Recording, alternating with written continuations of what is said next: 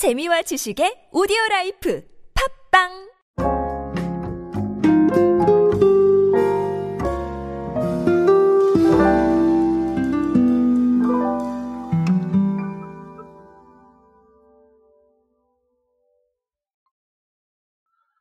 자, H&B store 쪽에서 가장 힘을 발휘하는 업체는 바로 올리브영이 아닐까 싶습니다.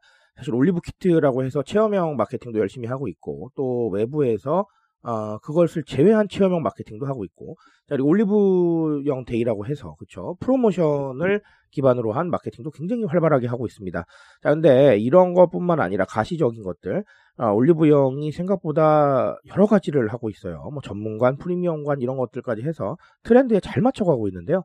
아, 최근에는 또 어플 내에 재밌는 걸 선보였더라고요. 그래서 이거 한번 제가 어떤 의미를 가지고 있는지 한번 정리해 드리도록 하겠습니다.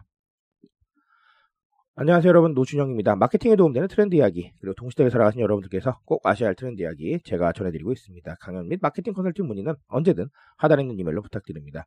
자 올리브 영이요 모바일 앱에 셔터라는 서비스를 오픈을 했어요. 제가 이게 뭔가 하고 봤더니 우리가 굳이 표현한다면 SNS 쪽에 좀 가깝더라고요.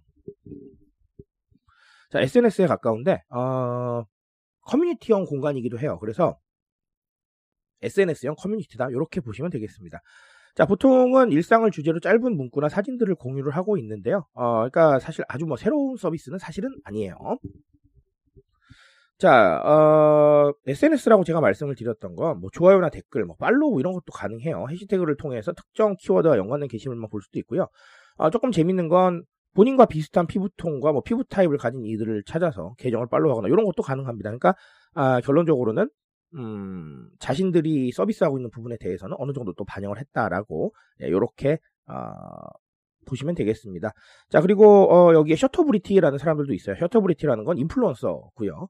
아, 이런 인플루언서들이 또 뷰티에 관련된 정보를 제공을 하겠죠. 자 그런 부분들 때문에 어쨌든간 SNS다. 근데도 불구하고 좀 커뮤니티다. 이런 얘기들을 제가 어, 드리는 겁니다. 자, 어, 조금 부정적인 시선에서 말씀을 드린다면, 인스타그램이 있고, 자, 거기에 인플루언서들 다 있는데, 이걸 굳이 또, 네, 어, 인플루언서의 개념을 도입을 해서 SNS나 커뮤니티를 해야 되냐라고 보실 수도 있을 것 같아요. 아, 저도 사실은 그렇게 조금 약간 부정적 시선으로 보기도 했습니다. 자, 근데, 어, 이걸 오픈한 데는 분명히 이유가 있을 겁니다. 아, 본인들의 컨텐츠를 계속해서 만들어내야 된다라는 이런 부분들도 있을 텐데, 아, 요 부분은 사실은 어떤 그런 어, 플랫폼의 가치에 대한 부분이니까 조금 제외를 하기로 하고요. 어, 조금 더 트렌드에 가까운 이유를 찾아본다면 결국은 커뮤니티가 아닐까 싶습니다. 자, 이 커뮤니티라는 단어를 어, 여러분들께서 조금 오해를 하고 계실 수도 있는데 우리가 예전에 카페 같이 사용하던 공간을 말하는 게 아니라 사람들이 모이고 의견을 내고 댓글을 주고받을 수 있는 이런 공간은 다 커뮤니티라고 보셔도 무방할 것 같아요. 자, 그렇다면 지금 우리가 웹상에 커뮤니티가 없느냐? 자, 그런 거는 아닙니다. 근데 웹상의 커뮤니티들이 아시다시피 굉장히 색깔이 강한 커뮤니티들이 많기 때문에 내가 새롭게 들어가서 뭔가 좀 활동을 하거나 그런 부분들이 좀 부담스러울 수도 있어요. 하지만 중요한 건 나의 관심사를 기반으로 사람들과 소통하고 싶다는 의지는 누구에게나 있습니다. 어, Z세대도 그렇고요. 밀레니얼 세대도 그런 것 같아요. 알파 세대도 심지어 그런 것 같습니다. 왜냐하면 알파 세대들은 게임 기반으로 해서 디스코드에 모여 있거나 이런 식으로 또 커뮤니티를 형성을 하거든요. 자발적으로. 자, 그런 상황인데 우리가 어떻게 보면 자발적 커뮤니티 형성이 많이 이루어지는 시점에서 어, 이렇게 장을 마련해 주는 것도 좋겠느냐라는 이런 생각도 하실 텐데요. 저는 나쁘지 않을 거라고 생각을 합니다. 만약에 사람들이 모일 수만 있다고 하면요. 커뮤니티라는 거는 결국은 사람들이 모여서 여러 가지 의견을 주고 받으면서 사실 서로 추천도 하고 이런 부분들이 들어갈 수가 있거든요. 자, 그러면 굉장히 자연스러운 홍보를 서로 하고 있게 되는 부분이 되는 거죠.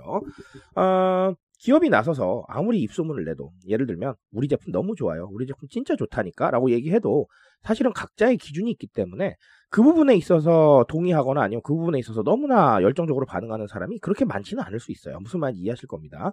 자, 근데 이런 커뮤니티에서 자발적으로 생성된 이야기들이나 아니면 서로 주고받은 이야기들은 생각보다 재미있는 부분들이 많거든요. 자, 그런 부분들이 사실 밈으로 생성이 되기도 합니다. 그래서 우리 댓글 밈들 많이 보셨잖아요. 자, 그런 부분들이 사실 중요한 겁니다. 그러니까, 어, 이거를 뉴미디어를 활용하기보다는 자신들이 직접 하겠다라고 생각을 할 수도 있을 것 같아요. 자, 그래서 요거는 앞으로 어떤 결과가 나올지 저는 상당히 좀 흥미롭게 지켜보고 싶습니다. 재미있는 부분이고요. 자, 근데 어, 요 결과가 나오기 전까지 트렌드의 측면에서 본다면 네, 좋은 선택이다. 옳은 선택일 것 같다라고 저는 말씀을 드리고 싶습니다.